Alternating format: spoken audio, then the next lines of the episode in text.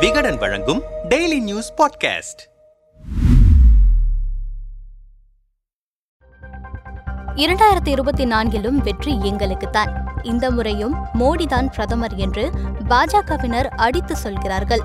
இந்த நிலையில்தான் பீகார் முதல்வர் நிதிஷ்குமாரின் முன்முயற்சியில் எதிர்க்கட்சித் தலைவர்களின் கூட்டம் ஜூன் இருபத்தி மூன்றாம் தேதி பீகார் மாநில தலைநகர் பாட்னாவில் நடைபெறவிருக்கிறது. மோடி ஆட்சியை தூக்கி எறிவோம் என்கிற ஒற்றை முழக்கத்துடன் எதிர்க்கட்சிகள் களமிறங்குவது தேசிய அரசியலில் பெரும் பரபரப்பை ஏற்படுத்துகிறது. மத்தியில் உள்ள பாஜக ஆட்சியை அகற்ற வேண்டும் என்று எதிர்க்கட்சிகளின் தலைவர்கள் தனித்தனியாக பேசிக் கொண்டிருந்தனர் அவர்களை ஒருங்கிணைக்கும் முயற்சியில் நிதிஷ்குமார் இறங்கியிருக்கிறார். கடந்த இரண்டு மாதங்களில் காங்கிரஸ் தலைவர்கள் மல்லிகார்ஜுன கார்கே ராகுல் காந்தி உட்பட பல்வேறு எதிர்க்கட்சிகளின் தலைவர்களை நிதிஷ்குமார் சந்தித்தார். மேற்கு வங்க முதல்வர் மம்தா பானர்ஜியை கடந்த ஏப்ரல் இருபத்தி நான்காம் தேதி அவர் சந்தித்த போது அவருடைய முயற்சியை பாராட்டிய மம்தா பீகார் தலைநகர் பாட்னாவில் எதிர்க்கட்சி தலைவர்களின் கூட்டத்திற்கு ஏற்பாடு செய்யுங்களேன் என்று யோசனை தெரிவித்தார்.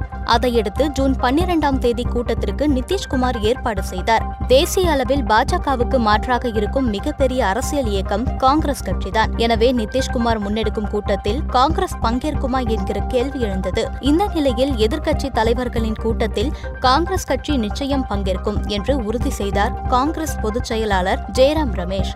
அதே சமயம் அமெரிக்க சுற்றுப்பயணத்தில் ராகுல் காந்தி இருப்பதாலும் முன்பே திட்டமிடப்பட்ட நிகழ்ச்சிகள் மல்லிகார்ஜுன கார்கேவுக்கு இருப்பதாலும் காங்கிரஸ் சார்பில் வேறு தலைவர்கள் கூட்டத்தில் பங்கேற்பார்கள் என்றார் ஜெயராம் ரமேஷ். பலம் வாய்ந்த எதிரியான பாஜகவை வீழ்த்த வேண்டுமென்றால் அதற்கான முயற்சியில் முழு ஈடுபாடுடன் எதிர்க்கட்சிகள் அனைத்தும் ஒன்றுபட வேண்டியது அவசியம். ஆனால் பிரதான எதிர்க்கட்சியான காங்கிரசின் தலைவர் மல்லிகார்ஜுன கார்கேவோ அந்த கட்சியின் முகமாக இருக்கும் ராகுல் காந்தியோ இந்த கூட்டத்தில் பங்கேற்கவில்லை என்றால் அதன் முக்கியத்துவம் குறைந்துவிடும். இந்த நிலையில் கூட்டத்துக்கான தேதியை மாற்றுமாறு தமிழக முதல்வர் ஸ்டாலின் காங்கிரஸ் தலைவர் மல்லிகார்ஜுன கார்கே சிபிஎம் பொதுச் செயலாளர் சீதாராம் யெச்சூரி ஆகியோர் கேட்டுக்கொண்டனர். அதையடுத்து ஜூன் பன்னிரண்டுக்கு பதிலாக ஜூன் இருபத்தி மூன்றாம் தேதி கூட்டம் நடைபெறும் என்று நிதிஷ்குமார் அறிவித்திருக்கிறார். காங்கிரஸ் தரப்பிலிருந்து மல்லிகார்ஜுன கார்கே ராகுல் காந்தி ஆகியோர் பங்கேற்பார்கள் என்று தெரிவிக்கப்பட்டிருக்கிறது. எதிர்க்கட்சிகள் ஓரணியில் திரளுவதை பாஜக எப்படி பார்க்கிறது என்று பாஜகவின் மாநில பொதுச் செயலாளர் ராம் ஸ்ரீனிவாசனிடம் கேட்டோம். நாடாளுமன்ற தேர்தல் நெருங்கி வருகிறது.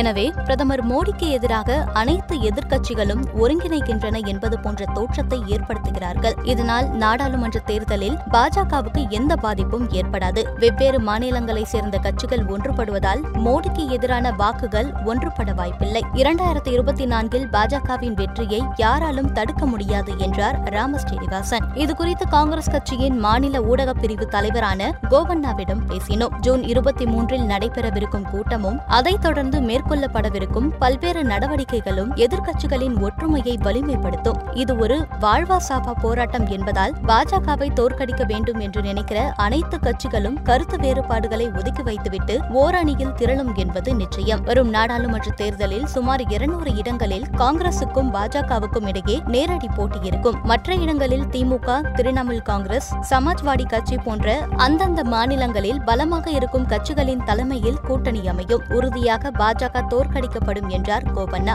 ஜூன் இருபத்தி மூன்றாம் தேதி கூட்டத்தை பாட்னாவுக்கு பதிலாக சிம்லாவில் நடத்தலாம் என்று காங்கிரஸ் விரும்புவதாக ஒரு தகவலும் வெளியாகியிருக்கிறது. அசுர பலம் கொண்ட ஆட்சியாக பார்க்கப்பட்டாலும் பல்வேறு மாநில கட்சிகளின் தோளில்தான் பாஜகவும் சவாரி செய்கிறது.